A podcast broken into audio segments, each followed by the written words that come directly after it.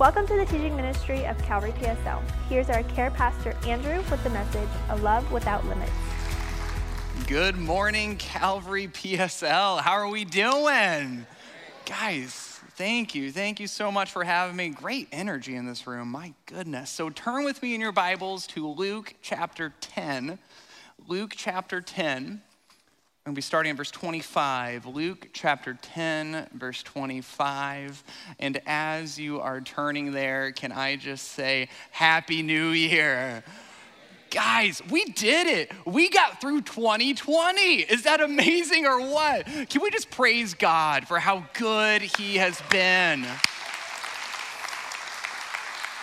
He has been so good in the midst of it all. God has still been on the throne and He has still been so good. And as we go into 2021, He will continue to be good and continue to be on the throne. Now, how many of you here have New Year's resolutions? How many? Wow, not many. We were just happy to get through 2020, weren't we? Forget about resolutions. So, you know, resolutions are they're, they're not too bad, right? They can be a good thing, you know, some good goals. But here's what I wonder sometimes. I, I think sometimes we can treat our faith like a New Year's resolution. Here, here's what I mean by that.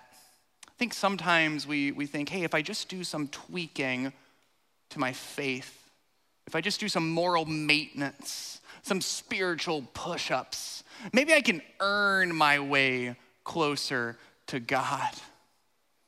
And this question of how do we come to know God and how do we come to grow with God is so important. Do we do it by our own grit and determination, like a New Year's resolution, or do we do it by Him? And Him alone? How do I know God and how do I grow with God? And the answer to this question is so important. It affects everything. It affects your relationship with God, and it affects your relationship with others. It affects the kind of parent that you are, the kind of spouse you are, the kind of boss, the kind of employee. The answer to this question is so important. How do we know God? How do we grow with God. And that brings us to our overarching point of our time together. We are in desperate need of a Savior, and we can't save ourselves. The way we know God and the way we grow with God is through Him, not by gritting and bearing it and doing our moral maintenance and tweaking and spiritual push ups and climbing the ladder. We know God and we grow with God because you know what? It's all His doing. We are in desperate need of a Savior, and we can't save ourselves. So if you're there with me in Luke chapter 10, sorry, verse 25, say, I'm there. Awesome. Well, let me pray as we continue this time together. Lord, thank you so much for this time. You are so good. You are so great. We thank you that you indeed are on the throne. You were in 2020 and you will continue to be in 2021. Thank you, God.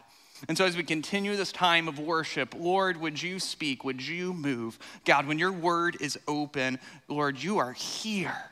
God. And so we give this time to you. Lord, help us to walk away one degree closer to you, one degree more in love with you, one degree more like Jesus.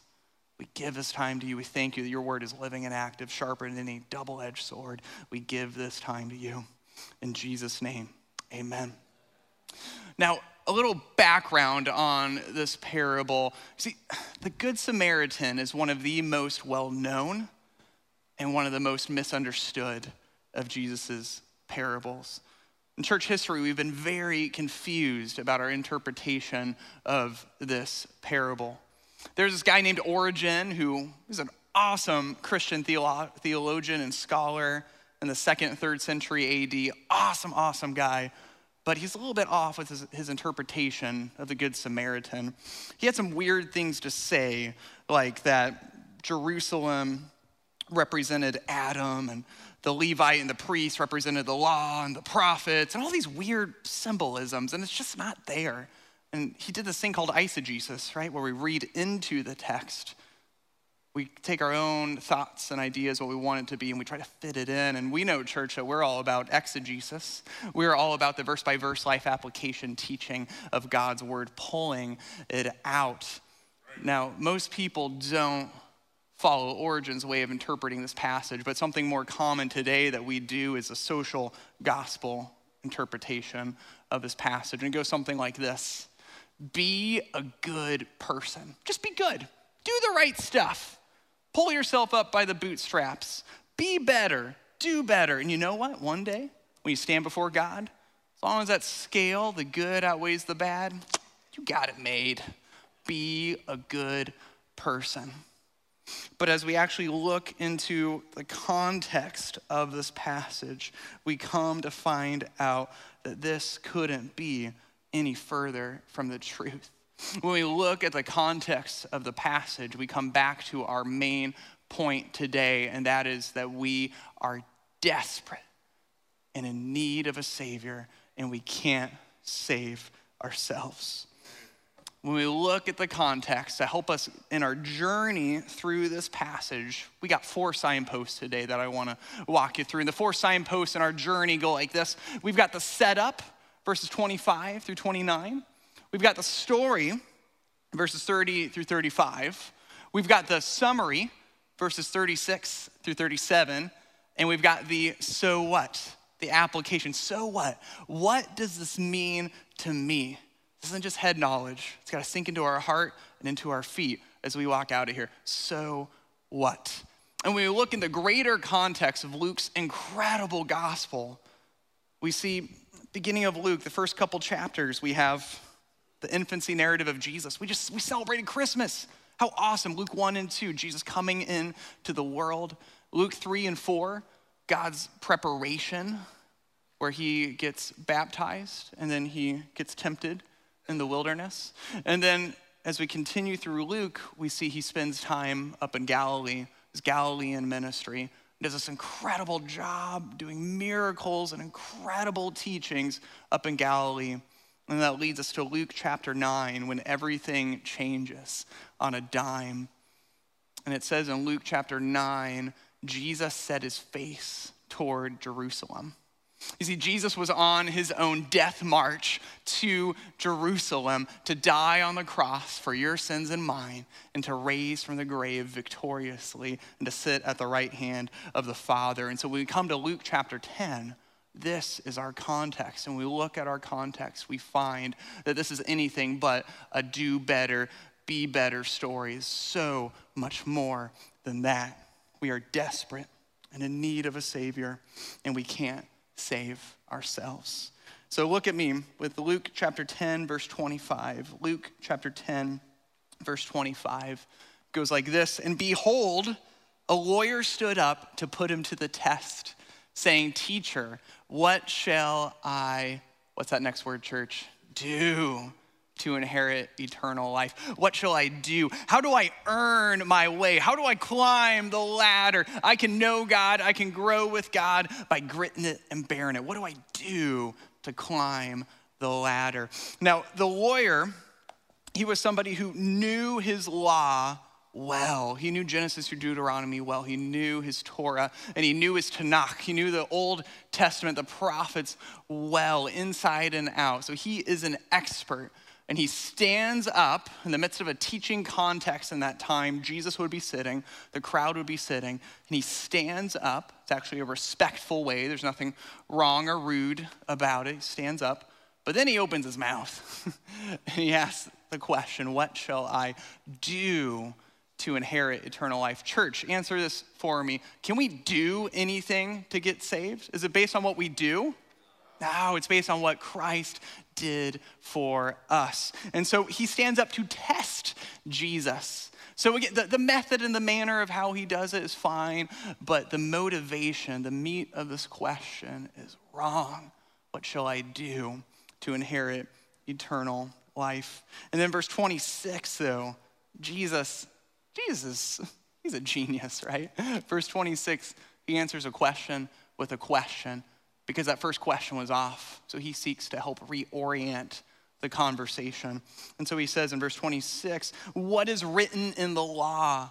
How do you read it? You're the lawyer, you're the expert on this. You, you tell me. And then in verse 27, the lawyer gives actually the perfect answer. You shall love the Lord your God with all of your heart, all your soul, all your strength, and all your mind, and your neighbor as yourself. So maybe this lawyer had spent some time around Jesus because we see in Matthew's gospel that a different lawyer comes up to Jesus. This is Matthew 22. A lawyer comes up to Jesus and he has a different question, though. His question is, What is the greatest commandment? Pretty good question.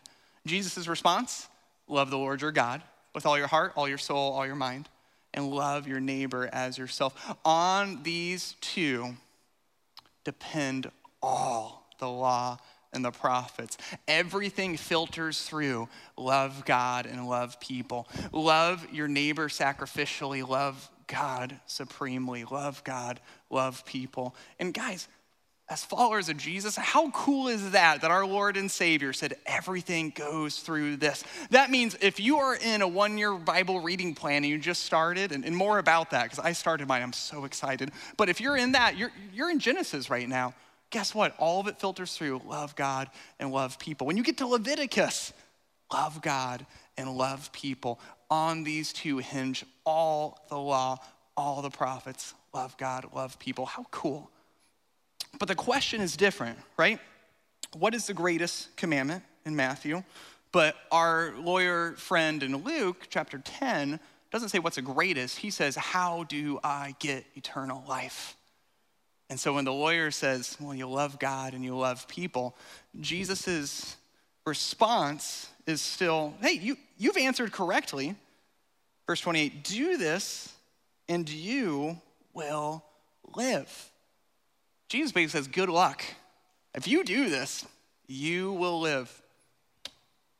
See what happens to you, buddy, but good luck. But the lawyer, his wheels start turning. His mind starts reeling. I can just see him. He's, he's about to sit down and he goes, ah, wait. Ah. And then he goes into verse 29 and it says, seeking to, what's that next word?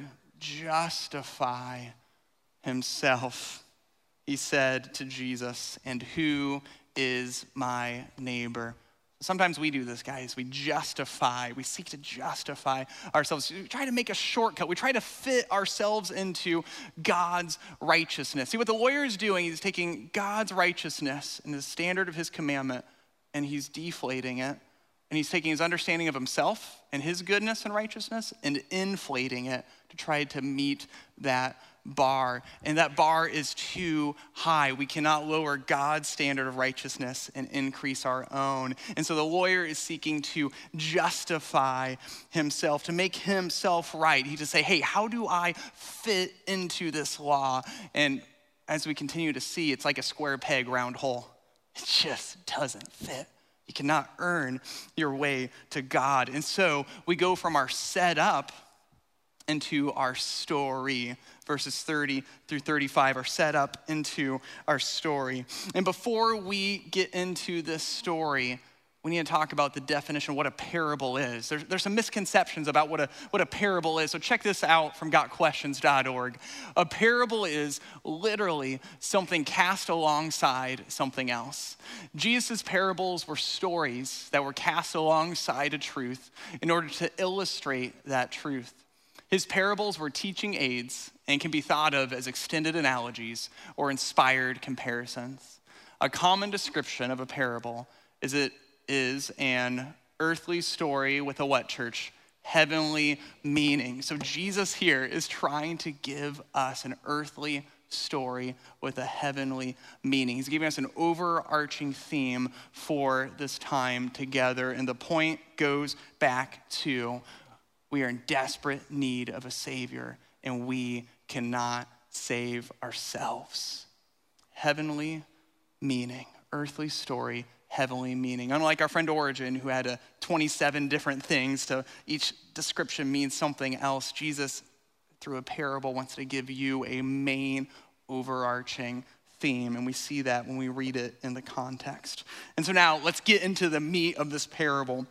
This is an absolutely incredible story. So, verse 30 Jesus replied, A man was going down from Jerusalem to Jericho. When he says down, he literally means going down. It was a significant decrease in elevation. 18 mile journey, significant decrease. You'll see here on our map Jerusalem highlighted in yellow, Jericho in the blue to just get our bearings straight. Significant decrease. And if you look at the picture of this trail, you'll, you'll see that it's also a very narrow, narrow journey, full of twists and full of turns um, to get through this path. It was a very dangerous journey uh, to go down, and often there were robbers, there were hard things that happened. And so when you look at this trail, you'll see that it's pretty narrow. It's not a four lane highway. I think it's important as we go on because we see that some guys walked by, and it was pretty hard to walk by, but they did it. And so, a man was going down from Jerusalem to Jericho, verse 30, and he fell among robbers and they stripped him, they beat him, and they departed, leaving him half dead. Is this a good day for this guy? No. And this might have been part of a story made up by Jesus, but Jesus' audience would be familiar with this. They'd be familiar with this path. They may know people have gone through that same thing. And so I love that Jesus gets on his audience's level to make sure that you have the earthly story but with a heavenly meaning. He wants to drive home the truth. So he uses points of reference for them that they would understand. And so he's stripped, he's beaten, he's left for half dead. This is a terrible day for this guy. He is desperate and he is in need of saving. And he definitely can't save himself. But check this out, verse 31. By chance, by chance, a priest happened to be going down that road, and when he saw him, he passed by on the other side. Oh, so Jesus brings up the, the priest. The priest, he had it made. He was the best of the best. He knew his law well. He knew his Torah. He knew his Tanakh, the law and the prophets. He had it all together. He went to church regularly. He was a part of the Calvary group. He knew his Bible. He was the most likely to stop as he just passed by. Remember our narrow road. It's pretty hard to pass by, but he did it. But Jesus goes on, there's still hope. Verse 32 So likewise, a Levite, when he came to where he was, passed by on the other side. The Levite was like JV temple team, right? He, he was there, he helped the priest out, he knew his own law, he knew the Pentateuch, he knew the Tanakh, the law, and the prophets. He should have stopped, and he didn't. The most likely to stop did not. But then in verse 33, ooh, check this out. We see a really important word, but contrast. Everything changes. You see, in the story by Jesus, Jesus' audience would think, okay, we go from priest, and we go to Levite, and the next thing they'd think would be, okay, maybe a Jewish commoner, maybe a Pharisee or Sadducee, maybe a lawyer even. But there's no way that Jesus' audience saw this one coming, but a Samaritan. I guarantee you, when he said that word, jaws dropped. People gasped. They went, What is Jesus talking about? You see, Samaritans were hated by the Jewish people, absolutely hated. You see, in 721 BC, the Assyrians invaded the northern kingdom of Israel and they took some of the best of the best out of there into exile. And they left some behind. And the king of Assyria put some of his own people there in the land and put people from other countries there in the land. And so the Assyrians inter, or the, the Assyrians intermingled with the Jewish people, and slowly the Jewish people that were left behind started buying into these other gods, and their faith in Yahweh became distilled and watered down, and they ended up following multiple gods instead of just Yahweh alone. And over time, they really left Yahweh God. And so we see very different journeys from 721 BC to 30 AD. And in the midst of that, there was bad things that went down between the two of them. Terrible incidents and events where they just went tit for tat and escalated violence and hatred. And so by the time we get to 30 AD, when Jesus is sharing this story, there is some really bad blood. But a Samaritan, the least likely to be in the story and to be the hero of our story. So, but a Samaritan, verse 33, as he journeyed, came to where he was, and when he saw him, he had what, church? Compassion. Compassion, the Greek word for this, splagchnizomai. I love this word. It makes me think about on Christmas morning last week when it was freezing cold and having a delicious bowl of my mother in law's chili, and it just went all the way down inside of me, made me so warm. And splagchnizomai means you feel love from the depths of your being. It means to be present in the pain, to minister in the mess, to serve in the suffering, splagchnizomai. This is not an obligatory love. This is a you are in it kind of love, compassion. And we see the same word in Luke chapter 15 in the parable of the prodigal son. Many of you are familiar with this. The prodigal son, he leaves his father, basically says, Dad, you're dead to me and he goes away. Comes to his senses finally and says, I'm going to come back. I'm going to offer to be, you know, hired hand to my father. Father, make me like one of your servants. So he comes back with a script in head and he says, Father, make me like one of your hired servants. But he doesn't get a chance really to get that out because the father, check this out. the son arose, came to his father, but while he was still a long way off, his father saw him and felt compassion splagchnizomai. He ran and embraced him and kissed him. And it goes on to say he, he threw a feast for him. He put a ring on his hand, he put sandals on him, gave him a robe, and he celebrated. And this was a representation. The reason why Jesus gave this was to show the Father's love for us compassion, splagchnizomai. And this is the same word that we see in Luke chapter 10 to describe the love that the Samaritan had for this half dead guy on the side of the road. And it is the same kind of love that our Father has for you and for me compassion. And so, check out this list of all that the Samaritan did for us. First of all, he went up to the half dead guy. He put himself in harm's way. He put himself in danger. Those guys could have still been there waiting to jump him too. So he went up to him. He bound up his wounds. So he likely took maybe uh, something from his tunic, from his cloak, ripped it off, bound up his wounds. He poured on oil and wine. Oil would be helpful to soothe the pain, wine, a helpful antiseptic. And then he set him on his own animal, maybe a donkey. And uh, that means he had to walk. So he put the half dead guy on the donkey. He walks the rest of the way. Don't forget, too, we see in verse 33, it said, as he journeyed, the Samaritan had things to do. He had people to see, he had places to go. That all went out the window when he saw this guy and had compassion. And he takes him to an inn and says he stays the night with him. Do you think this guy got a full eight hours of sleep at that inn? No, he's taking care of the half dead guy. That is a rough night. And by the way, an inn at that time was no holiday inn, it was a rough place to be. And then the next day, he goes to the owner of the place and he says, Here's two denarii.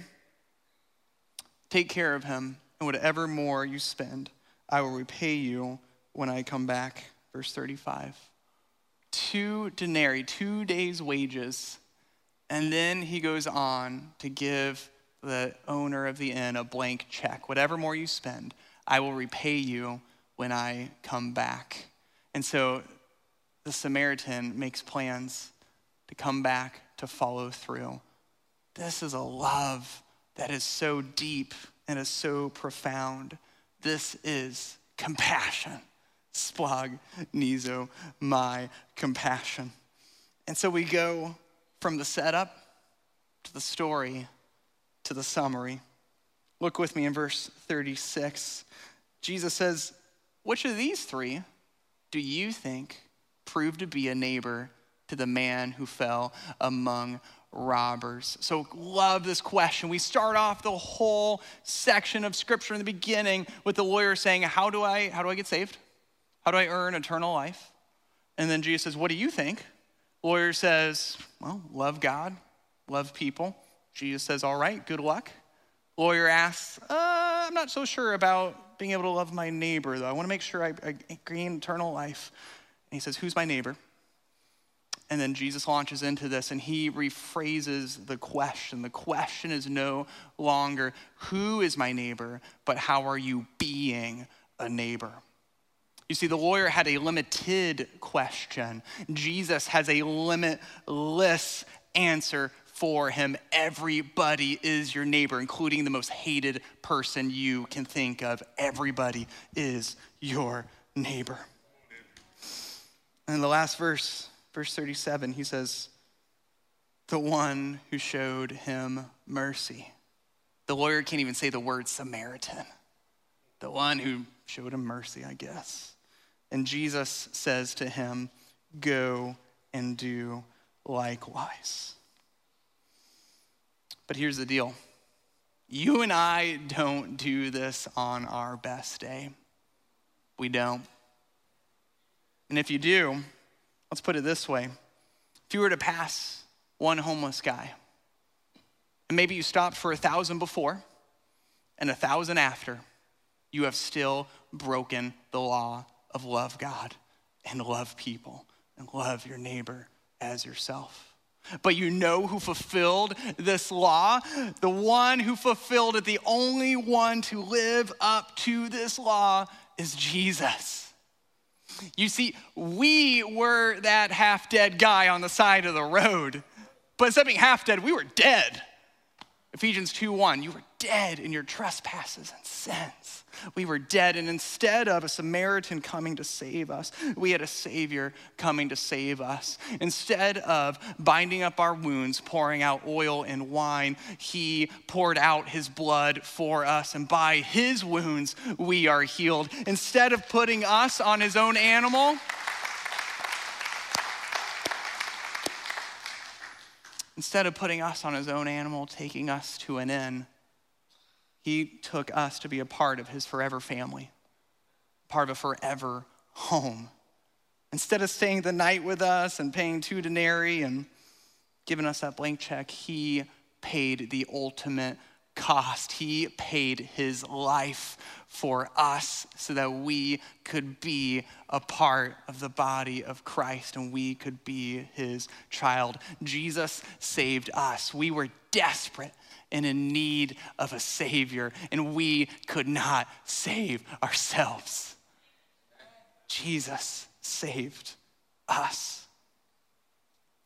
So we went from the setup, the story, the summary, and now, so what? What does this have to do with me and my life? So what? Well, I know you guys aren't like this, but some people, some people, when they drive down I 95, they might drift a little. And the thing about drifting, when you're not paying attention, drifting can be dangerous. And I submit to you that we are all in one of a few lanes. We're in the lane of God's limitless love, or we can drift into the lanes of either legalism or lawlessness. I want to talk to you about legalism for a second. GotQuestions.org has this to say about legalism. It's a term Christians use to describe a doctrinal position, emphasizing a system of rules and regulations for achieving both salvation and spiritual growth. Legalism says, I can know God and I can grow with God by gritting it and bearing it like a New Year's resolution. I will climb the ladder and earn my way. Here's the problem with that, guys. As we climb the ladder, we kick other people on our way up the ladder. Our righteousness, like the lawyer seeking to justify ourselves, that is a square peg, round hole. We cannot earn our way to God. Look at what Jesus has to say about this. So Luke starts us off, Luke 18 9, and Luke writes this Jesus told this parable to some who trusted in themselves that they were righteous and treated others with contempt. And he goes on to tell this parable of a tax collector and a Pharisee. And he says the Pharisee goes up, and this is the Andrew Webb paraphrase. God, thank you that I have it all together. Thank you that I go to church every weekend. Thank you that I read my Bible every day. Thank you that I am part of a Calvary group. Thank you that I have it all together. And thank you that I am not like this tax collector. And then Jesus goes on to say, the tax collector stood far off and he beat his breast and he said, Lord, have mercy on me, a sinner. And Jesus says, You know who went down justified? The tax collector. Guys, the ground is level at the foot of the cross.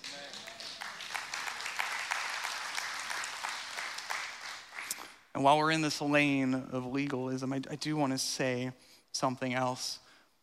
There's people who come here every weekend and they carry a backpack. And it's a backpack that nobody else can see. And in that backpack, there's, there's these heavy bricks that are inside of it, and they're put there by the enemy.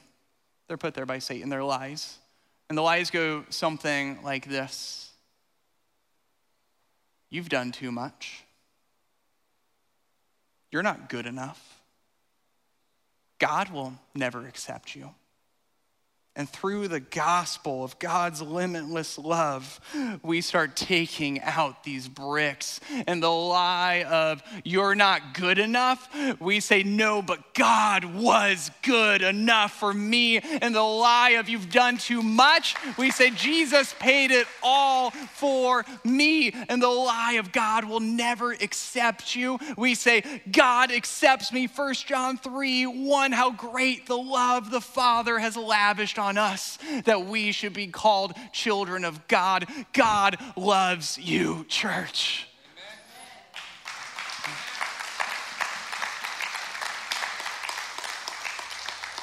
And there are some of us in this room that need to know that. Put the backpack down. Let God take those bricks out for you. He loves you. He loves you. He loves you. There's nothing too much that you did that He did not carry on the cross for you. You are His child.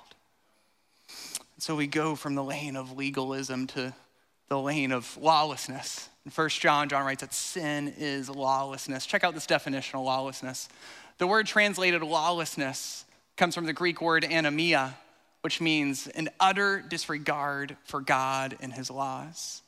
From this Greek word, we also get the word antinomianism, which is a belief that there are no moral laws that God expects Christians to obey. So instead of saying, I'm saved by what I do, we say, hey, I am saved, so it doesn't matter what I do. And yet, just like in the lane of legalism, we see there is distorted love, there's inauthentic love in the lane of legalism. Well, in the lane of lawlessness, there's no love. But look what Paul has to tell us about this church. Romans chapter 6. Paul has three important words that we're going to get to. So, what shall we say then? Are we to continue in sin that grace may abound? What does it say, church? By no means. How can we who died to sin still live in it? Do you not know that all of us have been baptized into Christ Jesus and we're baptized into his death? We were buried, therefore, with him by baptism into death, in order that just as Christ was raised from the dead by the glory of the Father, we too might walk in newness of life. Guys, the lane of lawlessness is not one that gives freedom, that's a lie. The lane of lawlessness constricts like a straight jacket. And we need the key of God's limitless love to free us and to say, No, I get to walk in newness of life. I died to that old me. I get to live like Christ. And so we go from the lane of legalism, the lane of lawlessness, into the lane of God's limitless love. Check out what we have to see here in 1 John chapter 4 in this is love. Not that we have loved God, but that he sent his son to be the propitiation for our sins. Beloved, if God so loved us, we also ought to love one another. So we see in the lane of God's limitless love that He loved us so much and it changes us, and we give that love to others. It's not that we loved God, it's not that we earned it. No, no, no, no. God loved us. Now we get to extend that love to others. How do we know God and how do we grow with God? It is only through this through his gospel, through his love. Do you want to be a better parent, a better spouse, better boss, better employee? Stay in the lane of his limitless love because, again, we have an insincere love and legalism. We have no love and lawlessness. But in the lane of God's limitless love, we have gospel centered love. God changed me. How can I not show love to others. Amen. And so, what does that mean for you today?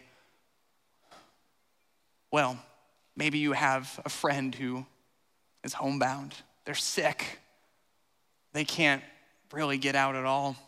Maybe it looks like you reaching out to them, showing them the love of Jesus. You are impacted by his love. You are showing love. You call them, you write them, you bring them a meal. You are impacted by God's love. You show love.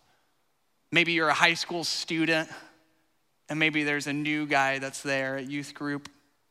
He's still trying to fit in, he's still new, and maybe you go out of your way to get to know him, to introduce yourself to him, to introduce him to others, to bring him in. You have been impacted by God's love, and then you show that love to others.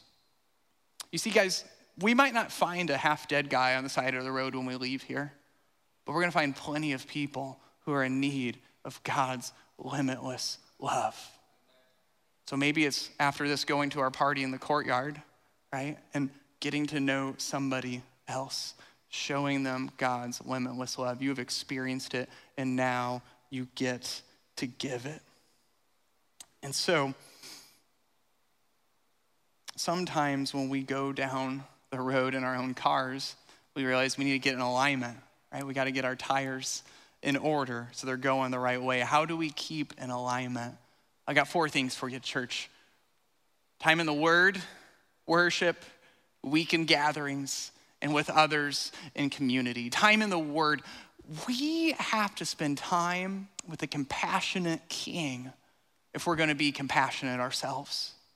We can't do this without him. And so, what I have to ask you, church, is this Do you have a plan for your time with the King of Kings and the Lord of Lords? If you get nothing else out of this time, please listen to this. You have to spend time with the compassionate King Amen. if you're going to be compassionate yourself. Right. So, we are not about the Good Samaritans, just a do better, do good story. No, no, no, no. We were desperately in need of a Savior. He saved us, and now we get to spend time with Him. He pours into us, we pour out. What is your plan? I talked earlier about a one year Bible plan that I'm starting. I'm so excited about it. And I'm actually doing it through the Calvary PSL app. All you got to do is download Calvary PSL in your app store. You see, there's a Bible reading plan. Absolutely love it. I, I was so excited to do it this morning. It was in day three. It was awesome. I'm gonna encourage you, join me in that if you don't have a plan. Download it, do it, but do something. If you do not have a plan, do something. Gotta spend time in God's word. His word is living and active. It is sharper than any double edged sword. Spend time in His word. And if you're unsure what that looks like, Gonna encourage you talk to one of us, talk to one of us pastors, or talk to our elders, talk to a group leader, um, but get into His Word. Second thing, worship. Gosh, Reagan and his team, they did an amazing job up here today, right? They were incredible, incredible worship team. And so, worship, but also throughout the week. How are you worshiping God? How are you praising Him through song and through prayer and as a way of life? We're all wired to worship someone or something, and God has made us to worship Him. How are you doing that throughout the week? And can I just say, these are not works, these aren't things for earning God's righteousness, but rather this is placing us in front of God and in front of God's people so He can continue to shape us and mold us, be impacted by His limitless love. Third weekend gatherings? Are you coming to church? Are you being a part of the gathering? And of course, we want to say that for those that can't make it due to this crazy time, due to health concerns, we love you, we miss you, and we fully support you, and we can't wait to see you. But for those of us that just don't go to church out of convenience, guys, we can't forsake the gathering together. It's so important. When you come, are you a spectator or are you a participant? Are you a consumer or are you a contributor? Get involved in a serve team. Be a part of what God's doing. Be a part of the Calvary core here. And finally, with others in community. You can see I tried really hard to get the W's, right? But with others in community, be a part of a Calvary group. We don't just grow in a row, grow in a circle. And so we're going to be talking a lot about Calvary groups over the course of this month and be looking to kick them off the first week of February if you're not in one already. You don't just grow in a row, you grow in a circle. And so, in conclusion, here's what I want to say to us, guys. Can you join me in this New Year's resolution? That we are all about the gospel Uh, we are obsessed with the gospel. Would we remind ourselves every day of the gospel? May that be our resolution that we were that dead guy on the side of the road, that Christ came to save us. He died on the cross for your sins and mine. He rose from the grave. We get to experience His limitless love, show that love to others. Let's be obsessed with that gospel, church. Amen. Amen. Love you guys. Appreciate you.